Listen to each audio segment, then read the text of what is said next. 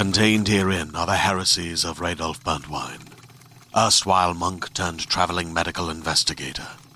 Join me as I uncover the blasphemous truth of a plague ridden world that ours is not a loving God, and we are not its favored children. The Heresies of Radolf Burntwine, coming January 2nd, wherever podcasts are available. Hi, I'm Keegan. And I'm Madigan. And you're listening to Your Angry Neighborhood Feminist. This is a podcast where we explore the world through our own personal feminist perspectives.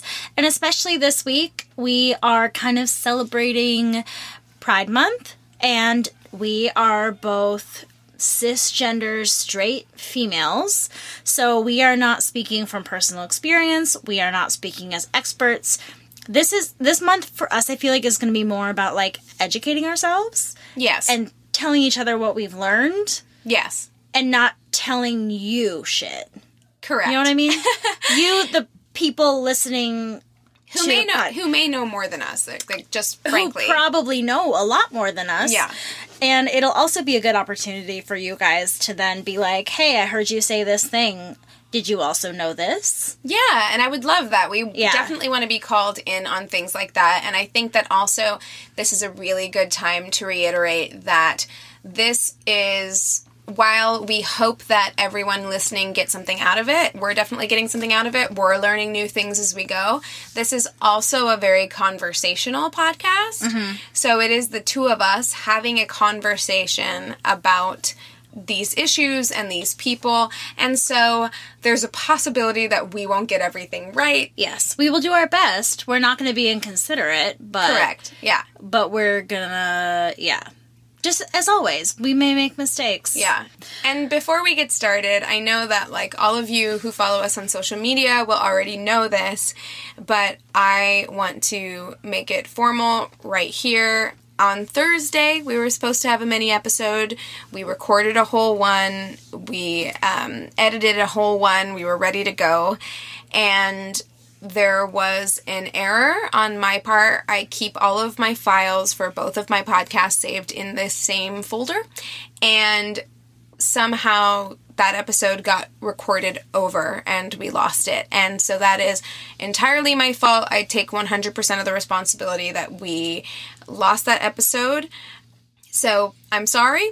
And moving forward, I will definitely be more careful and conscientious about that. you But- live and you learn right yeah, I mean it's it's all a learning process, and I I don't make any excuses. It's been a, it's been a difficult week, but you know what? Like you have your commitments. And no you don't you don't make excuses but at the same time you can't harp on them too much i'm totally fine with it you know i think that everybody listening i think that's part of the appeal of us is that we are we're independent podcasters it's we're two people in a closet chatting with each other because we love what we do and we love talking to each other and so when we make mistakes just gotta move forward Thank you, and I really appreciate your understanding. Yeah. And I really appreciate um, the feedback that we've gotten from listeners that they've been really understanding and. Really, with the week I've had, that means so much to me. So Yeah. I really appreciate that very much. can i also say that your boobs look fantastic right now Thank you. You know, got so distracted by your boobs while you were apologizing. I look really good in a like a low V. So you I look really that. good in a low V. Thank I feel like I'm like too, I don't know, too wide boobed. I, you've referred to yourself as wide boobed on like more than one occasion, and I think it's like such a weird mental picture because when I look at you, there's no way that I would be like she's got wide boobs. I do have really wide boobs. I can't wear like a side boob thing. It doesn't work. So Keegan's gonna go first today. So this week we're talking about um, We're doing a book report episode, guys. book report style, dun da da, um, about our queer feminist faves. So this is Pride Month, and we really kind of wanted to like pay homage to women who kind of maybe were trailblazers within not only the feminist community but also the queer community. And um, next week, I think we're also going to cover Stonewall and some of the other aspects of that. So we're going to kind of like ease our way into that as well. Yep. Um, and then, biggie. and then we really hope to, but I think it kind of depends on how many stories we receive. We would we would love to read your coming out stories for the final week of If we could June. just do a whole episode of like coming out I would love and stories and talking about coming out, I think that'd be super cool. That would be my favorite. I'll reach out to some people. You reach out to some people too. We'll try Yeah. to get some stories. So, guys, seriously, send them in. We really want to put our queer uh, f- fans, listeners, Li- yeah, yeah. to the forefront. forefront. I agree. I agree. We're gonna put you up on this pedestal. We're gonna put cute little tiaras on you all. You're the Yeah. most important right Flower now. crowns. flower just like crowns galore, glitter. gli- oh, so much glitter. I love Rainbows glitter. everywhere? Glitter's the best. Yes. Okay. Rainbow glitter. Rainbow glitter. Um, Keegan, okay, what are you so- talking about? this week and listen i know that people historians art lovers know a lot about this person mm-hmm. and i am definitely not going to get it all right okay Oh, I'm definitely gonna get my person very wrong as well. So don't worry about it. but i thought and i woke up this morning totally thinking i was going to do somebody else Really? yeah i did and then like i don't know what happened i was like looking at things online and i was like you know what I'm You were do- moved. Yeah, I'm like, I'm gonna do Frida Kahlo. I was like, let's do Frida Kahlo. Oh my gosh. So Frida Kahlo was born on July 6, 1907. Almost my birthday. Yes. Come on, Frida. Almost 4th of July.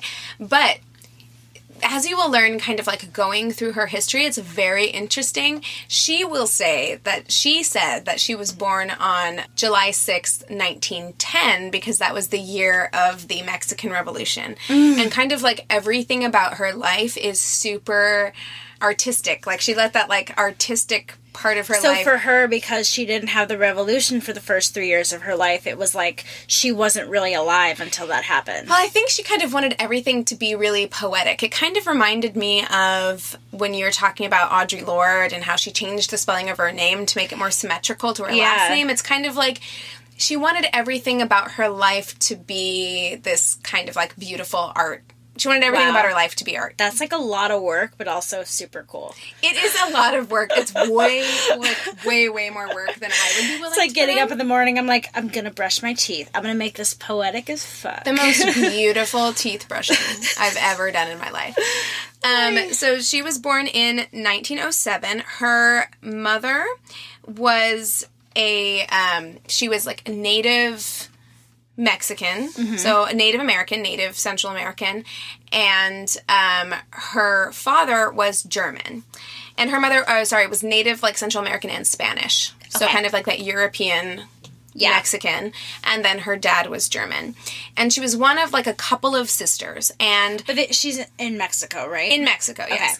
And like her father kind of could tell right away that her sisters were kind of like very traditional girls and he was putting them on a very traditional girl path for this Yeah. Mm-hmm. time like early 1900s and he could tell with her that she was there was something about her that was just like more free spirited more artistic her mother was kind of like a religious zealot like was like Mm. you know and frida wanted to wear men's clothing she was very kind of like outspoken Yeah, about things so her dad sent her to um, this German college in Mexico City.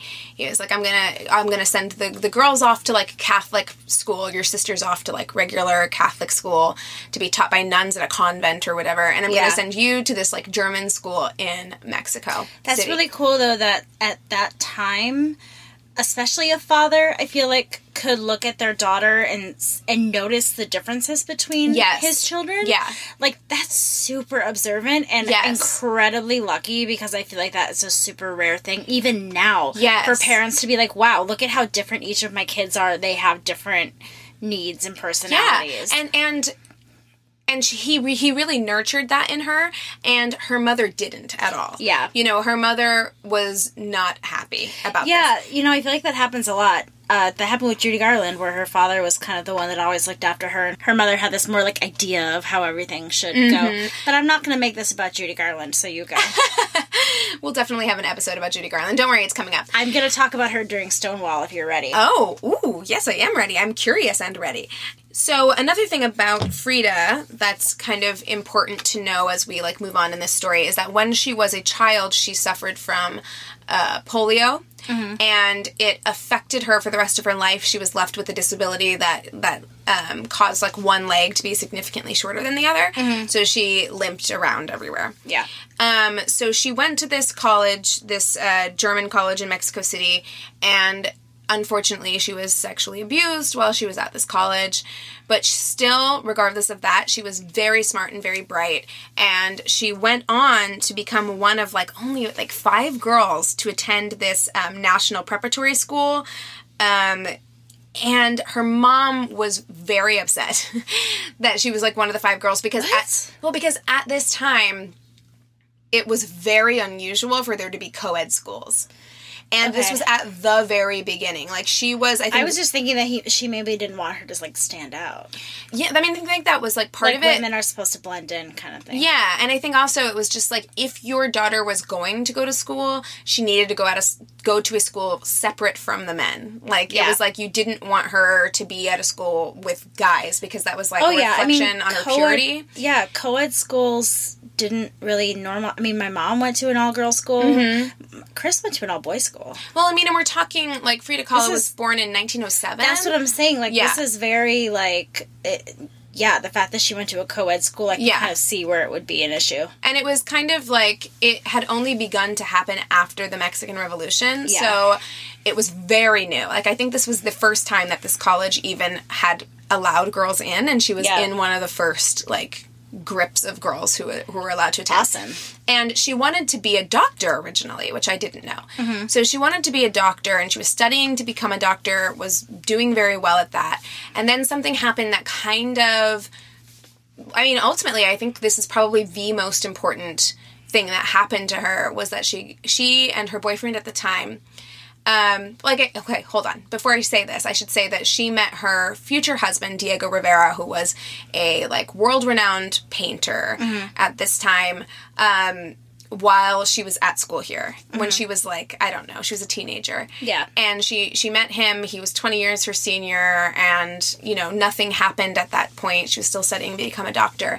And um, they went along their merry way or whatever and then she was with her boyfriend on her way to something and she was in a wooden bus and there was a, A wooden bus. a wooden bus well this Okay, one- I just want. Sorry, I just want to make sure I heard You you. heard me right? Okay. Yeah. Okay, in a wooden bus. Got it. and it got into an accident with some like automobile right yeah. and it was a devastating Yeah. wreck and uh, some people died Mm-hmm. her boyfriend was fine but she ended up in an accident that like a pole or something was like it went through That's like the episode of Grey's Anatomy. Hor- I've never seen Grey's Anatomy. I've never seen one episode of Dude, Grey's that Anatomy. watch that episode where the pole goes through the two people. Holy Ooh, shit! oh watch God. it. Sorry, continue. well, this only went through her, but it went through like But that's her, still, her like- hip area. girl. Like yes, so it was very And bad. she already was like disabled. Yes. So she was like severely and injured from this. Like she wasn't sure if she was ever going to walk again, um, or what was going to happen. So she was kind of like, okay, I think I'm gonna have to give up my dreams of becoming a doctor. And so she was like laid out in bed, and she was like, okay, if I can't become a doctor, maybe I, be- I can become like um, a medical artist. You know, like one of those people who do like uh, drawings of anatomy Yeah. or whatever. Yeah. And so she was like laying on her back, and Has like, she dabbled in art before? That know- she knew that she would want to do something artsy? I don't I don't know. I don't know why she did this. And you know, she met Diego Rivera when she was this is another important thing. She was a um communist. Like she was a communist and she was in like the Socialist Party uh, in her school and she was very very active and so was Diego Rivera and I think that that's how they met each other. So maybe she was introduced to the world of art through him possibly. I don't Yeah. know. But she was self-taught. She's entirely self-taught. Yeah. She never took any classes, but she kind of like learned that she was very talented at this and there are pictures of her like laying in bed on her back Yeah. with like her um palette on her stomach Yeah. and like painting and she would the reason why she did so many self-portraits is because when she was laying in bed she couldn't get up her family i think her father hung a mirror above her bed Wow. so she could paint herself um Oh my God, in I the mirror it. like so she could like learn how to like paint herself So That's like my dream. Isn't that to never fascinating? to leave my bed. Oh, I'm just like, I mean, I don't want to be in that kind of pain, No. but like also, just like for a couple days. but also like, could I just lay in bed and paint? That'd be amazing. that'd be great. Um, Does it land on her? Does she? I don't know. We'll get into that later. We'll talk about that off the air. but she, so she, she was teaching herself how to paint, and I don't remember exactly how it happened, but somehow she, she re-met Diego Rivera at this point. Like a few Okay. years had gone by, and she met Diego Rivera again. And you know what? Like Frida Kahlo, I know people kind of have this idea of her because of her facial hair and her like unibrow and whatever, but she was beautiful. Like I Oh, think yeah. she was like so beautiful. She was gorgeous. yeah, and She has such a. It, it was the way she like in in video clips and photos that I've seen of her, like just kind of the way that she's like carried herself. Yeah, she had this enigmatic personality. Yeah, like, that was just so it- unique. yeah, it was it was very like um, appealing. Yeah. and she didn't give a fuck what anybody thought about her, which No. is also amazing. Which is like you know that girl who's got like, you know, she might have acne or she might have like hair that wouldn't be normally like mm-hmm. pretty, but yet she carries herself so confidently that you're Yeah. like, that is the coolest person I've ever Yeah. seen in the world, and she rocks all of her imperfections. Yeah. And Diego Rivera, on the other hand, in every picture, I, I always hear him talked about like he was this like playboy or whatever. Yeah.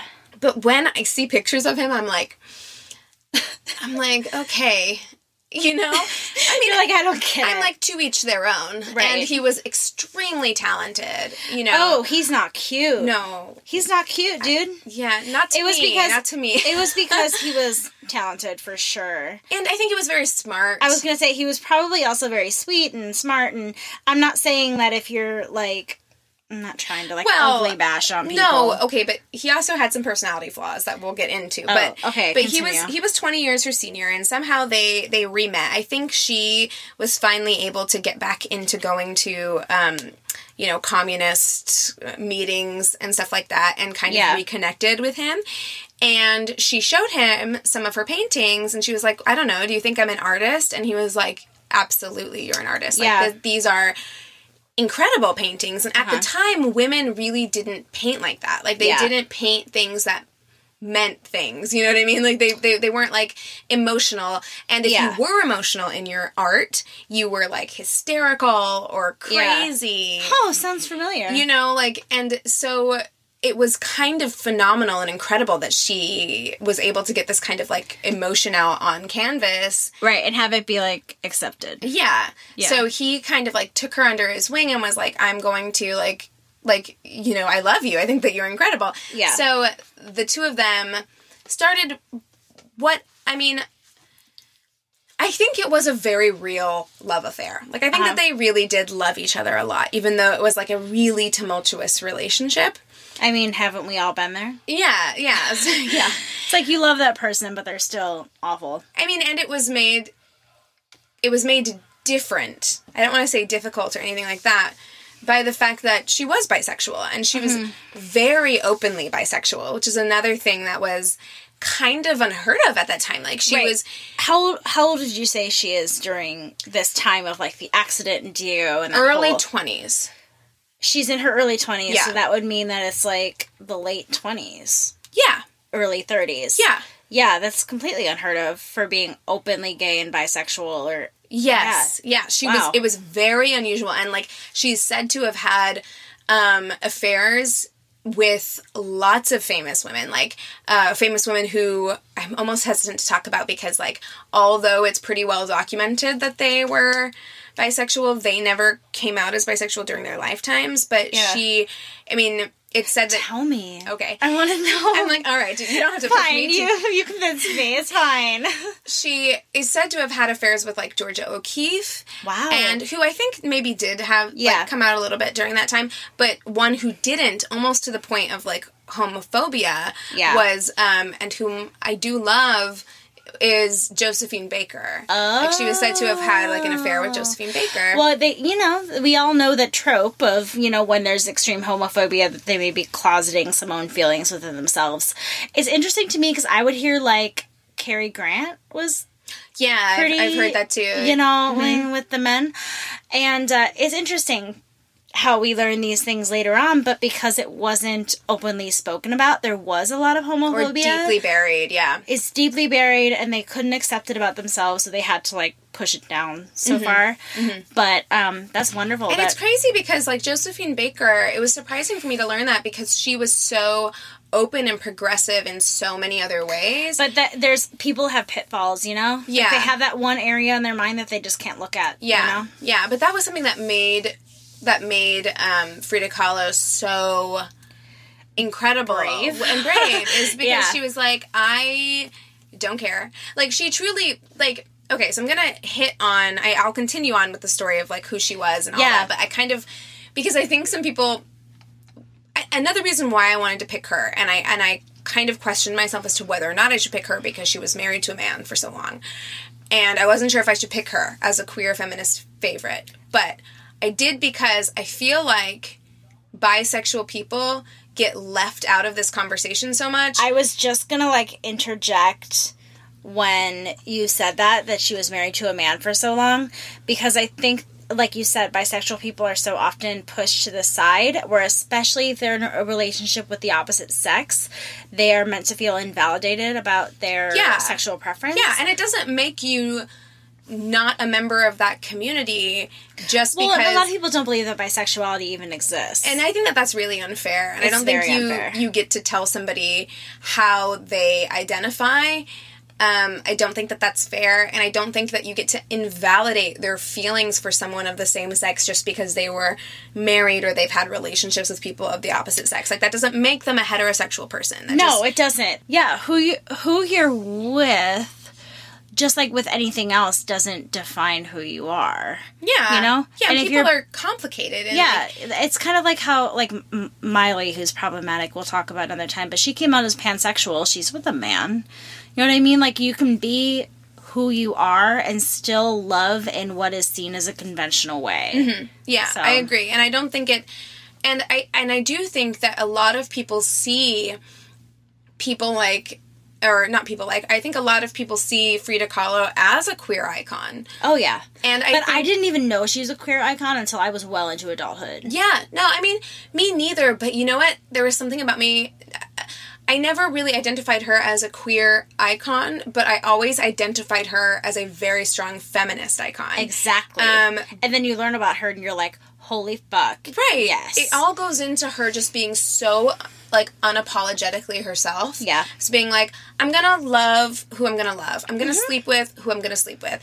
And it goes even further into that like things that make her such a feminist icon are not only that she was such an unapologetic artist, but she also like the fact that she didn't wax her mustache and she didn't wax her eyebrows and Yeah. she in fact would darken her eyebrows because Yeah. she wanted it to be this is just part of like who I am and it doesn't make me any less of a woman or any less of you know of, of anything it doesn't Right. make me and and she didn't shave her underarms and she would dress as a man when she felt like it, and she would wear pants Dude, when she felt like it. Everything you're saying right now is reminding me so much of my friend Bailey. It's mm-hmm. crazy. Mm-hmm. She's the same way. She like has like kind of her mustache hairs that she like has totally embraced. She dresses very like sometimes she dresses more masculine, sometimes more feminine. Like she's just totally who she is. And I'm so envious of that because I'm so aware. She's so dope. You guys, I'm gonna give a quick shout out. Her band is called 26 Bats. Mm-hmm. She's so Wait, 26 Bats? 26 bats like the animal. Okay. She's a, her birthday is May 26th, so she's always been obsessed with the number 26. Uh-huh. And then she loves bats.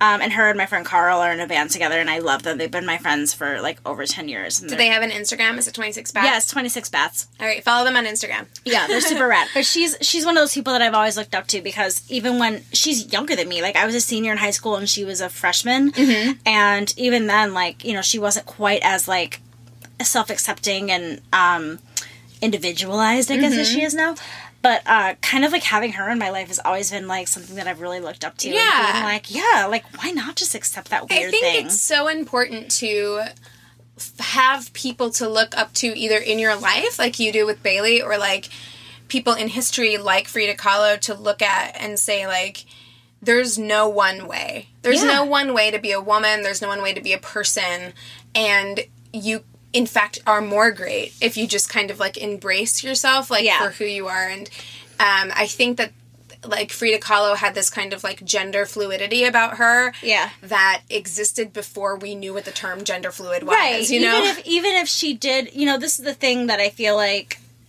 you know we can discuss more about as far as like gender studies kind of things go but like i truly believe that it's such a spectrum agreed. and you can be a woman like there are some very masculine sides of myself that i really like nurture and love yet i still very much identify as a woman Yeah. like that's something that's interesting for me to kind of learn about myself and I more would as i get say older I would say Frida Kahlo, from everything that I've learned in researching her, would say that she does genuinely identify, did genuinely identify as a woman as well. Like, Right, but then I you can still find those sides of yourself and still be like, just because I have those parts of myself that are real, I can still identify how I want to identify Right, myself as. right, Yeah. and wearing pants and letting my mustache grow in and dating women doesn't make me any less of a woman. Like she was Preach, girl. very much like like that way. Yes. Um. So I'll kind of like quickly move through the rest of it because I really just wanted to. No, don't go quickly. It's fine.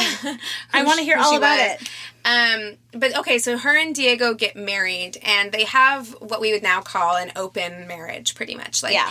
even though there's some debate as to how much of his extramarital affairs were condoned by Frida, Right. If you're in an open marriage, you have to like communicate. communicate like to the point where like like here's the thing like no doubt he had an amazing personality i'm sure was very charismatic and an incredible artist.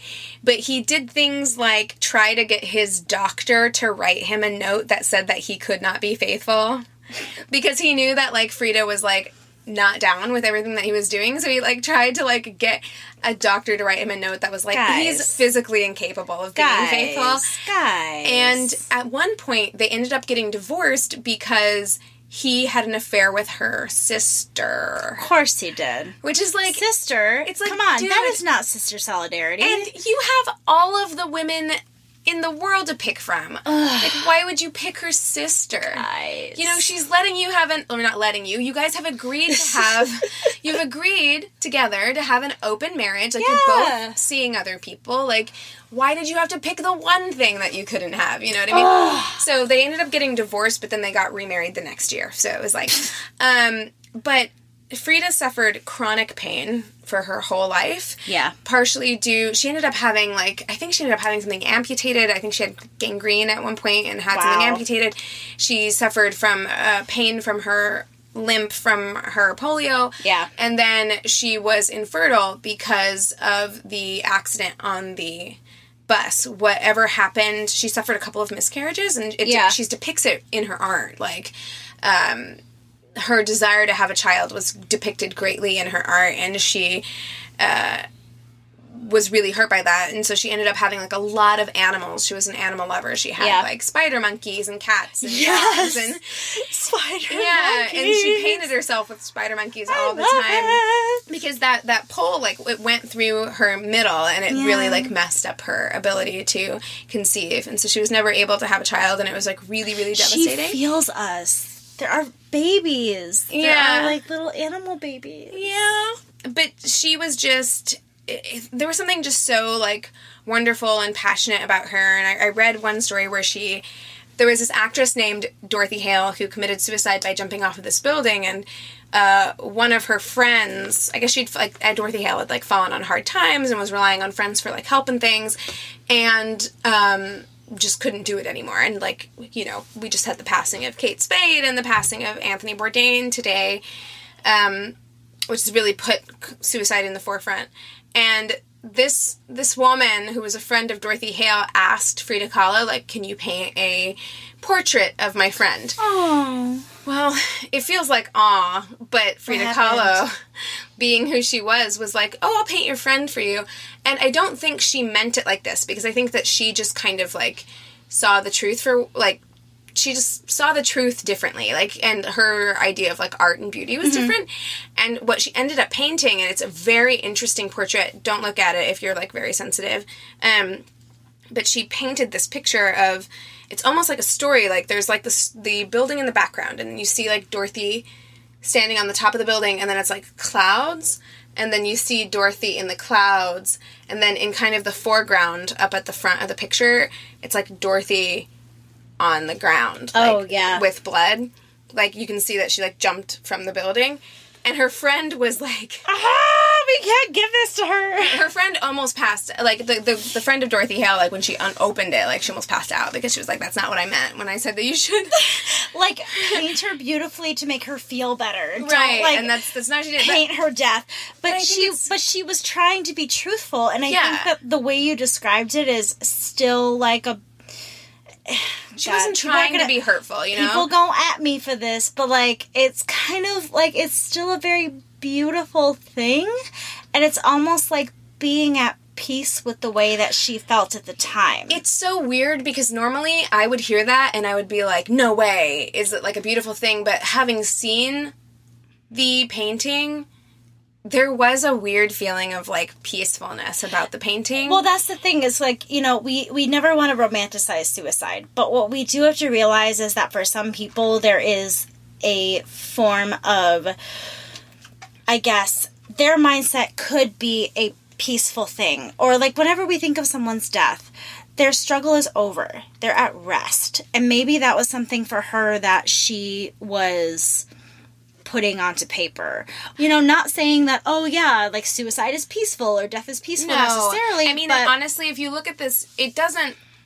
It made me feel peaceful, but it's not necessarily like a a peaceful painting. no, but it's honest But it's because honest. because it's not gonna be Yeah. just peaceful. There's Yeah. also sadness and anger and depression and I don't know. It's like stuff. I'm not an art critic, so I can't be like I can't I can't articulate exactly Right. why I feel any particular way about any piece of art, but there is something, and I know I, when you can't put it into words, it's just like that it factor, I guess, that Frida Kahlo has or had. Like she had this like there's something about the way that she painted that was so like raw and emotional. It is. I'm looking at it right now, and it is interesting because as the woman is falling from the building, she looks like an angel, especially because she's within kind of this cloud. It's weirdly peaceful. And then, but then you get to the bottom, and it's showing. I feel like kind of the again. I'm not an art critic either, but I I love art. And I feel like at the bottom where she's laying down, it's it's showing the ugly. Yeah. like the the idea of her falling from the mm-hmm. building could be wonderful and peaceful and dreamy, but then the reality of like the actual death, yeah. it's almost like a warning. Like Yeah. you don't want to do this. Yeah. Yeah. I like that. Yeah, I, like mean, and, and there is just something about the way that Frida Kahlo painted that was so like emotional and real. Attached. And Yeah. yeah. like it was like a little piece of herself in every single painting and and I like that she didn't I think part of why I wanted to pick her as like my queer feminist fave is because like I don't think she hid any part of herself in like she was very very honest about like her sexuality and who she thought she was and you know the way she felt about herself and her looks and she still thought she was beautiful and all of those things and she put all of those things into her art and i think that that's like so like honorable Inspiring. and inspiring yeah yeah so um that's Frida Kahlo. She she passed away at the age of I think 47. Here, let me just look real quick because I did all of that without really looking at my notes. So That was fantastic, Keegan. I'm always I'm always in awe of your storytelling abilities. I you. love it. she died on July 13th um, in 1954. So she Wow, had right she after had, her birthday. Yeah, she had just turned 47, and I believe that she died of complications from um, her various illnesses. Yeah, that accident was rough, man. Yeah, and she was in a significant amount of pain throughout Yeah. most of her life, and she stayed married. So she got divorced from Diego, remarried Diego a year later, and stayed married to him until her death. So, um, but yeah, that I- is my I learned- bisexual fave. I learned some new stuff, and I've I've grown more and more love for her.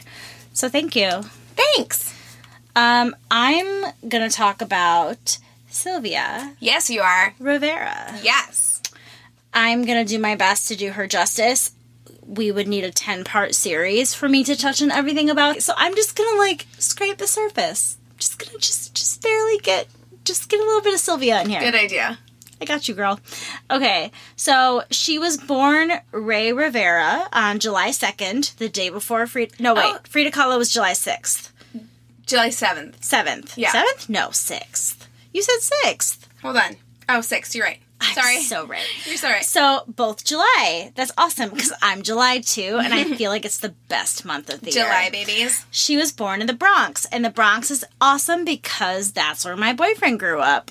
Um, and I learned today because I'm gonna go see the Newsies, and we were listening to Brooklyn is here from the Newsies, and they say so's the Bronx. and make for, Aw. but I heard that that's called like the Bronx, like cheer or Is something. that a Bronx song? Like, like that's their like. That's apparently what they do. Oh, no. I'm gonna have to ask Chris when I get home. I, I don't, don't know, like that. but that's what his dad said, and I was like, because I thought they were saying like "boo the Bronx," and I was like, "Fuck you guys." Um. Anyway, so when she was born, her father abandoned her and her mother, and her mother committed suicide when she was three. Oh my goodness. She is of Puerto Rican Venezuelan descent, and her mother. Did I already say her mother committed suicide You when did, she was three? yeah. Wow. It's okay. Okay. So she then had to move in with her Venezuelan grandmother, where, as we know, uh, with families of people of color, sometimes there's some colorism going on Indeed, there is about how dark you are. Yeah. So uh, these are just things that I've I've read. There's various accounts of of her grandmother and how she treated her, but there are people saying that she was critical of her because of the darkness of her skin. Uh, I don't even she feel was. like she was that dark. I don't feel like she was either, but I think maybe because she was of Puerto Rican descent that maybe there was some Oh. tensions in there. Oh, okay. I don't know, but there there wasn't a whole lot about her childhood. But she, I've also read some things where she was physically abusive to her, especially because she had very effeminate clothing and behaviors. She was, I mean, from the time she was a small child, had this kind of effeminate behavior. So I guess we should clarify, just in case you aren't, uh, just we haven't said this yet, um, in case you aren't aware of who Sylvia Rivera is, when we say that she was born Ray Rivera, she was biologically male. Yes. Yeah. but she she is trans. Uh, before trans was even really a thing, she she was a self proclaimed drag queen, Yeah. and very proudly, but very much meant the same thing as what we would now say being trans. Yeah. So she, because she was just herself, you know, she had very effeminate behavior, um, very feminine. Her grandmother disapproved. She Sylvia was living on the streets by the time she was 11 years old. Wow, God. She God. worked as a sex worker. Oh my God. Can you And imagine, like, I can't think but- about yourself at 11. Oh, like, I know, I know. I'm thinking braces and bad so Abercrombie and tiny Fitch shirts. and so tiny. Like I think Yeah. I probably weighed like eighty five pounds when I was eleven. you're like, just little. You're you're not womanly at all, and that's what's fucked up about the world that that you can be 11 and work as a sex worker. So, uh, she. As as she was working as a sex worker, this kind of group of drag queens kind of came and like took her under their wing and gave her the name Sylvia.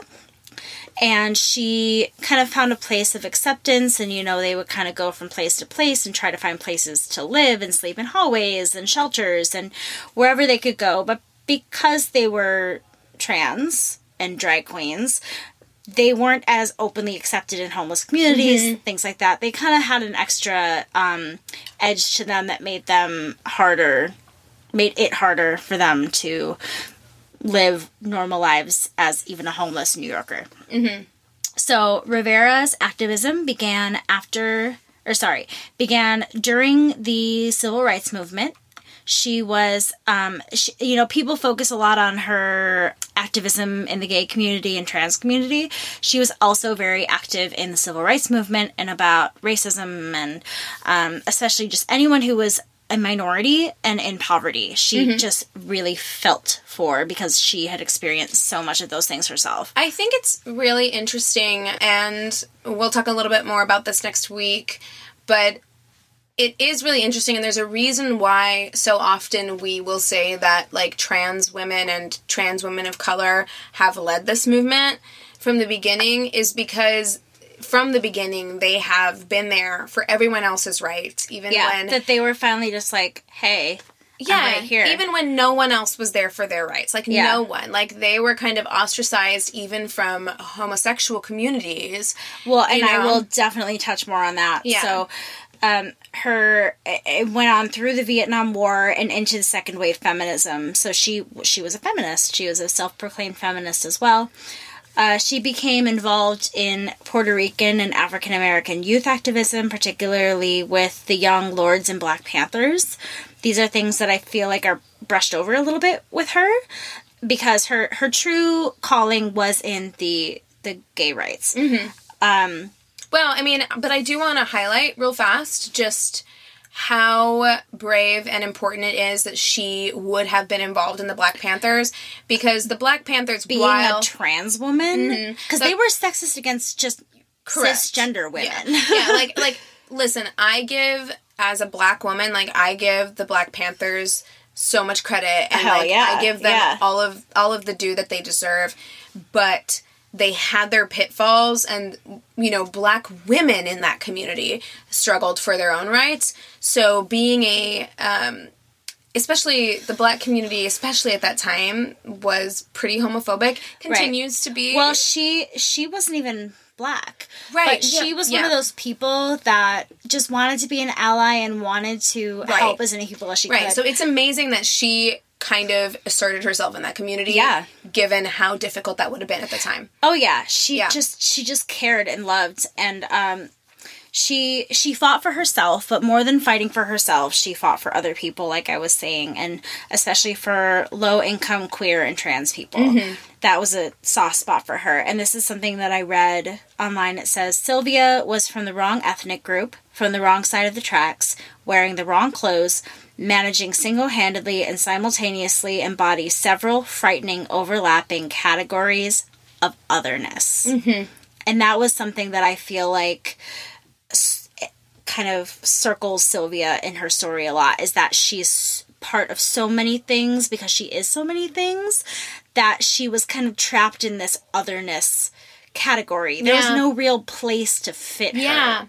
There's um so my friend is working on the show Pose. Yes, I'm so excited to see that show. It's and, and I got to see it. Uh, Yeah? And it is so good and I think that it is something that everyone should watch because Yeah. it does highlight how how othered yeah. these communities were. Like Very. if you were um at the time, yeah, they called them drag drag, you know, queens even though they were trans. They, yeah, but but they even probably called themselves drag queens. Yeah, I because mean, there was no other there was no other real yeah, word they for didn't it. call you know? themselves trans, but they would be on the hormones and stuff. But they Yeah. even said they're like, we're the bottom of the bottom. Like, Yeah, you know, and then you add someone. Mm-hmm. being a person of color on top of that. You're adding another bottom. Trans yeah. women of color were the most because it was like And even they still are, and they still day. are. They still are. Yeah. So on June 28th, 1969, a riot began at Stonewall Inn. And we're going to touch more on Stonewall another time, but just to kind of understand the danger involved in this really quick, it was American Mafia run. Mm-hmm. It's the only place that the gay people could feel, or, you know, part of the LGBTQ community could feel safe. Um, they would kind of work with the police and work with the people that were gay in the bar. So be like, hey, the cops are going to come. Kind of like scatter a little bit. They're going to do a raid. And the cops would let them know when they were going to come, you know? So Stonewall, apparently they didn't know that the cops were going to be there. Again, we'll talk more about this next week. Um, the reason I'm touching on Stonewall is because there are many different theories about Sylvia's involvement with Stonewall. She is sometimes cited to have thrown the first brick. Mm-hmm. And then sometimes they're like, she wasn't even there. So, Yeah, I've heard and that's the thing is the story behind it is mudded. It's, It it's is. muddled. it it's is. not true. It's almost But- it's almost lore at this point. It's kind of like It is. folklore at this but point. at the at the same time, for me, her particular involvement in it doesn't really matter, matter. I agree. I agree. because she still was so much a part of that riot, even if she wasn't physically there. And if she was physically there, it makes sense. and it doesn't make her involvement um in in this movement any less important. yeah, Like her involvement in this movement is so like empowering and Yeah. incredible that whether or not she was there, it's kind of like it, it's neither here nor there. Yeah, really. exactly. So after Stonewall, Sylvia became a part of new activist groups such as GLF, which is the Gay Liberation Foundation, and GAA, Gay Activist Alliance. Although she was lacking enthusiasm for the groups because her identity as a drag queen, streetwalker, poor, and Latina were troubling to the largely white idol class of these activist groups. So Does this sound familiar? It kind of sounds, incredibly. like it sounds like when we were doing Black History. Month. Yeah, it's kind of like even within it it sounds like when we were covering the first wave of feminism where it's like even within marginalized communities it's just like you have to find someone to look down on. Yes. And I, I know that that's just human nature, it seems like. But it's so. Mm. but ugh. it sucks. But this this is what makes her so great because she wasn't like you're the problem and blah blah blah blah blah. She was like, well, this is all I got, and I care about this movement, so I'm gonna be a part of this shit because if I want to make a difference, I have to be. Yeah. You know, so that's what's so great about her. She was able to kind of always put herself second. So Sylvia and the amazing Martha P. Johnson. We will talk more about her too, I promise. Besties Sylvia and Martha started STAR, which is the Street Transvestite Action Revolution, which provides protection, shelter, clothing, and food for struggling trans people. Hey guys, Madigan here from editing, and I just realized that I called Marsha P. Johnson the Marsha P. Johnson Martha twice. And um, I just need to apologize to everyone in the world because I can't believe I did that. I know that's not her name. So um, I just wanted to give a quick apology. Okay, back to the episode. So sorry. This was huge, and they had nothing. Sylvia and Martha had nothing. They worked as sex workers so that these other kids didn't have to. yeah. Can you imagine? f- For me, especially, like if it's your choice to be a sex worker and you're like, I mean, it, it, they're- choosing to do that to make money, but if it's fully your choice to do it and it's empowering, that's one thing. But I feel like they were like, well, we just want don't want them to do it, so we're gonna like bite We wanna bullet keep them safe. it. Well- but it's almost like you're you're putting yourself out there to be abused sexually because you want to protect the kids Yeah, that I remind mean- you of yourself. So they're purposefully like being raped and tortured. Yeah, and I mean, just, again, it's ugh. like if you. So the the show Pose is based on kind of based on the stuff that happened in the documentary called Paris is Burning. There's a great documentary. I have it if you want to watch it. Uh, called Paris is Burning, and it's all about the like ball community in New York City at this same time that this was going on, um, where there were a lot of drag queens and a lot of like trans people and they created what they called families. They created houses where Yeah. they would have a mother and like your well, mother. that's the thing is that so that's what they were, Yeah. and um, I mean, without without her being a mother and without her having her daughters in a way, like they kind of saved each other's lives. Absolutely, yeah. So the GAA had often tried to exclude trans rights, but Sylvia continued to work with them in hopes of achieving inclusion for all gender variant people. Um, again, just really setting her own, like, probably angers and prejudices aside and being like, I just gotta do this. And, um, she fought tirelessly to have quote unquote drag queens included in the New York City gay rights bill. And when a councilwoman at the GAA meeting refused to read Sylvia's petition, she hit her over the head with it. She hit the councilman over the head this woman, like, you have to watch interviews with her because She's the best. she is so fiery. Like, she is so fiery, like, so feisty. well, and this is the thing. She was a drug addict and a drunk. Mm-hmm. oh god, yeah, and she's super fiery and vivacious and then we learn later in her life she she meets her lover julia and she gets they go they get sober together Mm-hmm. and they were like huh, you thought she was fiery then Yeah. watch her fucking sober yeah, like yeah. watch out so we'll learn more about that part of her life in a little bit so the gay rights bill was passed in 1986 and it did not include any language addressing the protection of drag queens trans people and other gender variant people who didn't fit neatly into kind of like the mainstream gay community and when sylvia discovered this she said hell hath no fury like a drag queen scorned Hell yeah. girl. Yeah. I love God. her. So in 1973, Sylvia felt that Star had died. Um, also in 1973, she wasn't treated so nicely at Pride. Right. Oh God. Yeah. Um, she started off her speech being booed. This is shameful. It's truly, truly shameful. It's shameful, and then you watch her rise above, and it's amazing. So I'm gonna play just a clip of the end of her speech so you can hear her speak. And you're immediately gonna pause this and go to YouTube and watch every video you can of her because holy fucking god, it's amazing. Yeah. So listen, listen to this.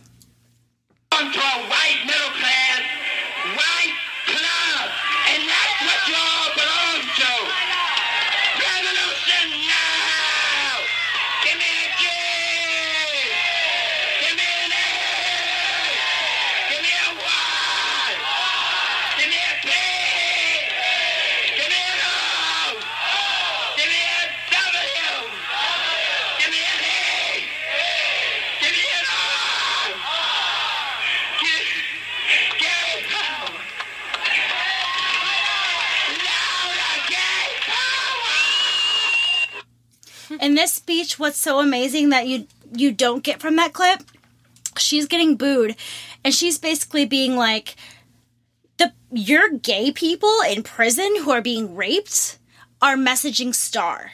They're not messaging you, these gay rights activist people. No, they're messaging Star because they know that we care. And these people are booing her, and she's like, What are you doing? Yeah. Yeah. What what are you doing? Like your people. These are not always just trans people. They're contacting us. Mm-hmm. And she's trying to just get everyone to listen. She's saying gay power. She's Yeah. not saying trans rights. She's not she's still she's still putting herself in that bubble. Like can we just please listen Band- to each can we other band together for, like, one second? Yeah. and realize that it's like it's not about Me versus you. Yes, it's Yeah. not about this, these these arguments and fights that people created Yeah. with, amongst each other. It's about these individuals. And when you see her do it, because I've I've seen that clip of her doing that, and it's there's so much passion. she gives everything. She You and hear that's it. what's amazing. You can She's hear it like, in her voice. A power, like she's she can't even can- like speak it because she's screaming and she's like, please Yeah, just hear yeah. me. And then her voice gives out, and then like people have even, I mean, Rosa Parks was not this outspoken, but people have called her like the Rosa Parks of like the gay rights movement, where Yeah. she's just very like selfless and giving. And yeah, I mean, because it's it's kind of a, a, a fascinating thing to see because she, every time you see her speak, whether it's in an interview or it's it's uh, um, at a podium at Pride or wherever it is, you can tell that whatever she is doing, it is. 110% she's in it like she's mm-hmm. in it 110% Oh, yeah, and she- she's giving her whole self to whatever that is Yeah. you know And we see it even more. So she was so disheartened by her life and the state of the gay rights movement and trans rights. Well, because then she, she- went and lived through the AIDS crisis, Well, which was like, In 74, she attempted suicide. yeah, And then in the early, so she moved to Terryville, New York. Mm-hmm. She would do some drag shows. She would participate in Pride, but she was kind of like laying low a little bit. They said she worked as like management and food service and just kind of was like living a normal life. And she was like, this is not what I'm supposed to be doing. So she moves back to the city in the early 90s. And um, in 1992 was when Marsha P was found in the Hudson River yeah, and so that they were so interconnected. And sylvia says in an interview she says that when marsha died a piece of me died as well. She starts living a homeless life yeah, with other homeless youth. And it's right by the hudson river which is where marsha was found. And she says i look at that river and i see marsha and in 95 she attempted suicide by walking into the hudson river yeah. and I think it was something where they had always decided to do everything together. That when Marsha died, she felt very alone and probably was never able to really cope. yeah, with that I mean, I, I think that there's something about something to be said about a personality like Sylvia's that is so passionate that like gives because it, she gives 110 percent to so everything. It's it's a double edged sword. So you're giving 110 percent to all of the wonderful things, but you're also giving 110 percent of your hurt, like when you're really Yeah, hurt. she she felt her friends. loss and then Death, and then also 100%. um you know the life and death of of uh Marsha P. It's so complicated. It's it's also like she there's something about having no closure. Yeah. And the cops really didn't do anything. They didn't. They didn't do anything. And so I feel like, kind of like Frida Kahlo, where you're saying it, she lived a very poetic life. Like, Mm-hmm. to me, that's such a, a poetic symbol. I'm thankful that she lived, that the suicide attempt did not work, because she then continued to live a homeless life. But revived Star in 2001. She began a relationship with uh, a woman named Julia, and Julia helped Sylvia quit drinking. Mm-hmm.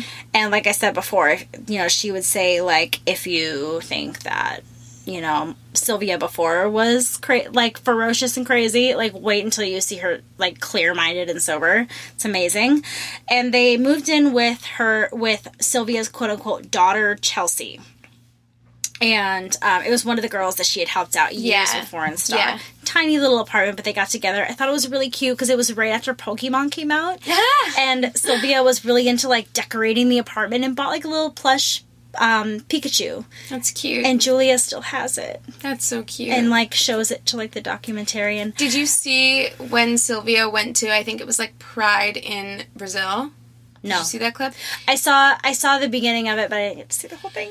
It is so Oh wait, no, I saw something from Rome. Maybe it was Rome. I thought it was was Brazil, something but World I, Pride. I need to rewatch it. But it was, it made me cry when I watched it because it was like you watch this woman go through kind of like the highs and the lows and losing her best friend and living in a tent next to the river and being at the lowest you could be as a alcoholic and feeling very disenfranchised with pride and Yeah. with the LGBTQ community, feeling like you don't belong there uh, or that they've abandoned you. Yeah. And then when you watch this clip of her, and I think it was shortly before she passed away, um, where they are yelling her name, Yeah, they're chanting Yeah, her name. And like she gets off the stage and she has all of these people, not just trans people, but like just gay men and like people calling her mother and saying Yeah. like you've you know she really me." was everybody's mom. Yeah. she was, and she that was her. That was her whole life, you know. When she was living on the streets in, in kind of rebuilding Star and everything like that, even when she had kind of the means to move in with that daughter Chelsea of hers, it took her a while to Mm-hmm. like actually move in because she was like, if these kids don't have a home, why should I have a home? yeah. You know, she She's just so, was so empathetic. Like. I think she's She almost really- she's almost empathetic to a To a fault. To a fault. Yeah. Yeah. So I'm gonna, I'm gonna go back a little bit to Sorry. when no, it's totally fine because I skipped over it too. So when she revived Star in 2001. It was in an attempt to make the murder of Amanda Milan, who was a trans woman more publicly known. Mm-hmm. That's not a story I know too well, but I think that's amazing. Um, she Sylvia began she became kind of religious. She was a part of MCC, which was the Metropolitan Community Church. Yes. And she began kind of like helping out in the pantry and then ended up like running it. And she says, she's quoted saying in an interview, I can come home and say that I actually tried to make a difference. She looks at her little brown paper bags. These are my soldiers. They're all going to go out and they're going to, you know, and it's the way that she thinks of everything. Like you can either look at her and be like, this chick is crazy, or you can like see that because the way she speaks is so all over the place because you can tell she's thinking a million things at once or you can just look at it and be like holy shit this girl I mean- wants to do so much good. It is a little crazy, but it's like it's it's such a it's such a good crazy. it's such a good crazy you know, because she's just like how am i gonna how it's like she didn't have enough time. Yeah. you know what i mean? it's like she's trying to do so many things and she doesn't have the time. She doesn't have the resources. She doesn't have people backing her up. In this day and age if there was a sylvia and a marsha things would be way different God, they'd get shit done. Yeah. I mean, they got shit done already. They did get shit done. know? They started the whole thing. I mean, like they put trans rights on the map.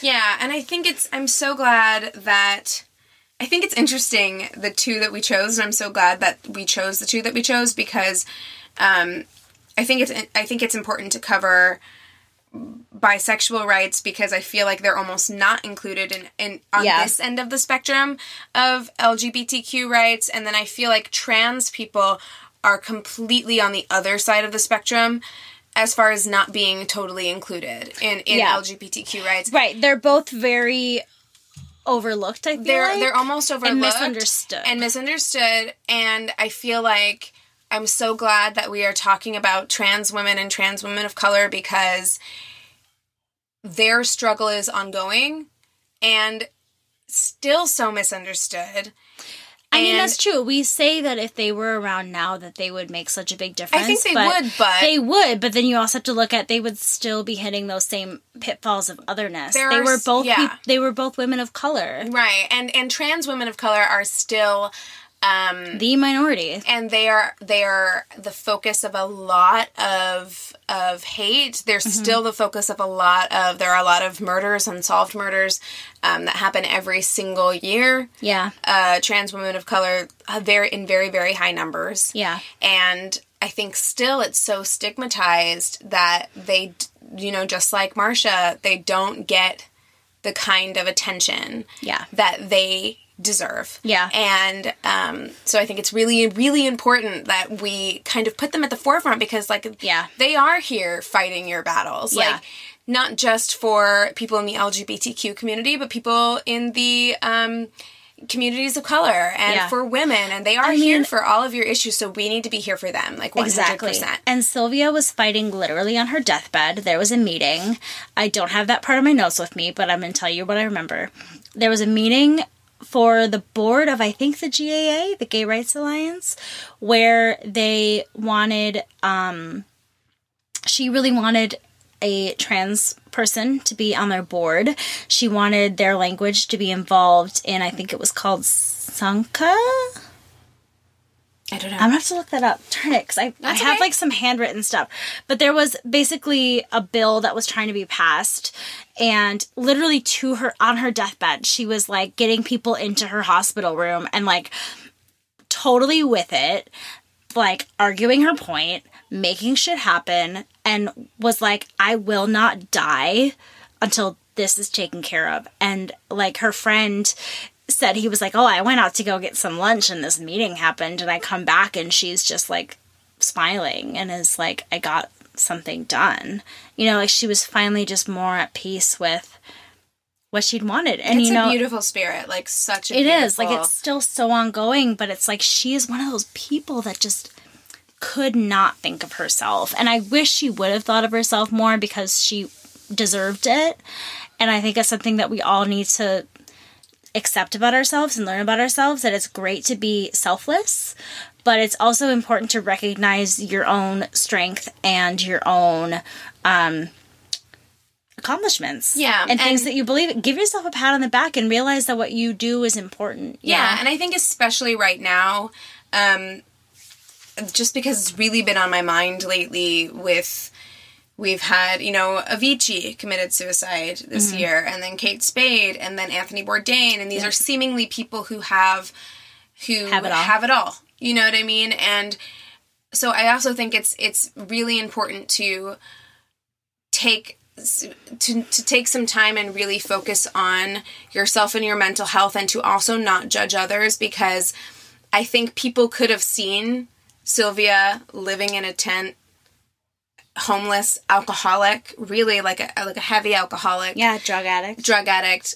living in a tent Sex in worker. in trans. yeah, all of these things, all of these everything other against her. categories, you know what I mean? And and you can kind of like take that and judge it, or like I've seen people kind of like they use things like suicide or drug addiction or whatever as a character flaw. Yeah. and it's kind of like It's totally not. you don't know what else is going on with that person, and maybe there's anybody Yeah. with a drug addiction. Meet any trans person, and you will see how alike you are.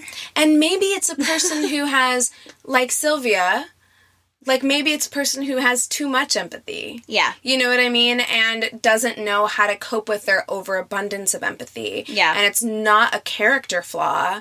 it's a coping mechanism. Yeah. And I just think it's it's something that for us all to like really keep in mind. Yeah, to, to I mean, it's all about treating each other a little bit kinder, especially when we don't understand somebody. I feel like. Yeah, try know? try try to be a little bit empathetic. Yeah. Not not too empathetic. Right. Exactly. There's a balance. There's levels Yeah. to this, but like try try to be empathetic Yeah. to the point of like understanding how somebody else could be in a position that they're in, Yeah. but at the same time taking care of Yeah. yourself. I mean, there's so much about trans rights that I could get into and what needs to be spoken about. And I know that we are going to continue when we have better resources Yes. to dig further into Yes. that. We want trans women or men to be a part of the conversation and not just have us telling you about it. Yes. Um, so But- I'm just But you told that story very well. Thank you. and I thank was you. really trying to make sure that I did her justice in a way. I like I said, I really just scraped the surface on her. There's so much more. Watch any of her videos. You will be so deeply moved. She has totally moved me. Mama Sylvia, I love you. We have Yeah. Grandma, what is it? Grandma Rosa, Auntie, Auntie Claudie. Mama Sylvie, and I would say Mama Marsha too. Mama Marsha who we'll too. cover next we'll, week. We'll just say mamas. Mamas. our mamas, Our mamas. yeah. We have two moms, guys. Our mothers. our yes. mothers. Um, so, and I also really quick because we are touching on trans rights and we've been mentioning trans women a lot. I want to give a shout out to the trans men out there. Oh, you're not forgotten. Yeah. You're not forgotten. I just want you all to know because you're feminists as well because you have been the the whole feminine societal thing has been pushed on you since birth. You are becoming who you are as a man and um, not forgetting the things that you learned while you were being forced to be a, a woman, I guess. And um, we just want to make sure that you are also being seen. yeah we, we see well. you and we support you and i know that like a lot of times on this show of course we're we're two cisgender hetero women and we are women and we're doing a feminism show and i know that it can be very uh, whether that's trans or otherwise can be very uh, women focused Yeah. of course but that i don't want to neglect our men, trans or otherwise, because I think that men are im- an important part of the conversation. I think that trans men in particular are a huge part of the conversation. Definitely. And, and have a lot to give to it. have a lot to give and have a lot to say and have a perspective that I have zero knowledge or understanding Yeah. of, you know, so I am so interested and eager and really want to know more about um, that area Yeah. specifically. So if you have insight on that, Guys, seriously, we want to learn. We love this stuff. any of it, any this of it. This is why if, we do the podcast. if Tell you us are, things. if you are bi, gay, gender fluid, um, Queer, pansexual, pan. queer, uh, you are trans female, trans male, etc., etc. gender fluid. yeah, we want. There's so many more words out there that I'm still learning. Yeah, fill them in, fill them in, fill them Fill in. them You know, you know what plus, we're plus, plus, plus, plus, plus, plus. you know what we're talking about. Asexual. Asexual. Oh, I'd be interested in that because I don't, I don't understand that. Tell me about it. Uh, Not that I don't understand it. Like I don't understand it, but I truly do have. I've got no. I don't have any knowledge of it. So please Tell us about your send shit. us messages. We want to know. Yes. Um, you can email us, especially if you have coming out stories. yes. Please, please, because um, at the end of this month, we definitely want to. we want to close the month out with coming out stories. If we don't get enough of them, we'll do a different story, and then we'll read whatever we do have at the end. But if we have enough, we'd love to do an entire episode of coming out stories. That'll so, be amazing. Um, please send us your coming out stories to neighborhoodfeminist at gmail.com. DM us at Angry Neighborhood Feminist on Instagram. Hit us up on Twitter at YANF, Y A N F podcast. And uh, what else can I say? You can get us on Facebook. We Thank have you. a Facebook group. Just look up your Angry Neighborhood Feminist. Hit us up. Yeah. Become our friends. Uh, look us up individually. My Instagram is She's Mad Again. And mine is Keegan.winfield. I'm also on Twitter with like 30 followers and growing. so Love it. I know. Um, I'm getting big time. So my Twitter is Keegan underscore win, W I N. Um, Send in your sister solidarity stories as well. Please. Although we would love to get your coming out stories, we still want to encourage you all to send sister solidarity Yes. stories. Send us any sort of mail that you want, things that you want us to know about. uh, y- just want to say hey and chat with us and be buddies, Got a correction? Did we get cool. something wrong about Frida or Sylvia? Please let us know. let us know. Is there something we should fill the audience in on that we left out? Let us know. Um, but always be nice. That's that's nice. Um, Everyone, yeah, I have to say, and I want to give a big thank you to our listeners because I so do have to say, nice. I don't think we have gotten. I mean, we've gotten some trolls on Instagram, but like as far as but someone not writing, from listeners. like writing us, yeah. we have not had one mean or No. rude thing, and that's not a challenge. No, it's not. But as far as like like we'll get like Instagram trolls because we like promote our posts and Right, things but like that's- that. that's not- But it has not. But they've never listened to like our podcast. Yeah, our So- listeners have all been lovely and wonderful and splendid, and they've become like our friends. Yeah. I love like Yeah. seeing you guys post stuff and like I can see what you're doing. And one of you, whose is. name I will not call out because my other podcast does not do names. Okay. But one of you, um, I was with my, I, I have another podcast. Um, called my worst date. Check it out. called, It's called My soon. Worst Date. It's all about bad dates. So if you're interested in that, that's going to be launching, I think, next Wednesday. But one of you listeners, and you know who you are, messaged us with Yeah? your bad date story.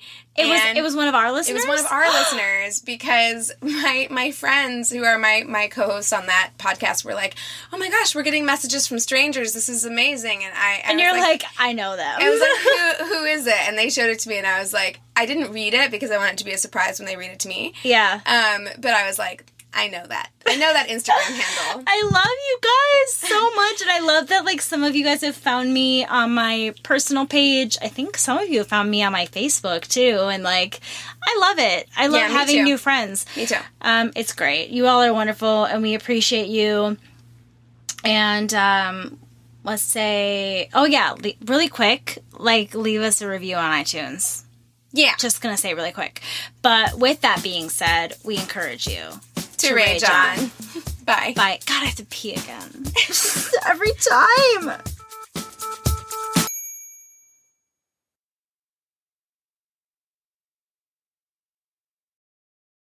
Hey there, this is Justin Bartha. I made a funny new podcast, King of the Egg Cream. It has the greatest cast in the history of podcasts with actors like Lewis Black, I'm torn by my feelings for two women. Bobby Cannavale, You can eat it, or if someone hits you, you can put it on your cut. Melanie Lynskey, I wonder what these marvelous things are that look just like boiled chicken feet. Jason Ritter, I can break things and pick locks and kill people. Michael Stuhlbarg, The whole point is to inspire people that they should make themselves better. Ari Graynor, No, don't whet its appetite. What are you, an idiot? me, Justin Bartha, That's not just any egg cream, that's a Lemke's special. and all narrated by the hilarious Richard Kind. This is the story of Harry Dalowitz and how he rose from nothing to become New York's King of the Egg Cream. So if you like funny true stories, come listen to King of the Egg Cream, available wherever you get your podcasts.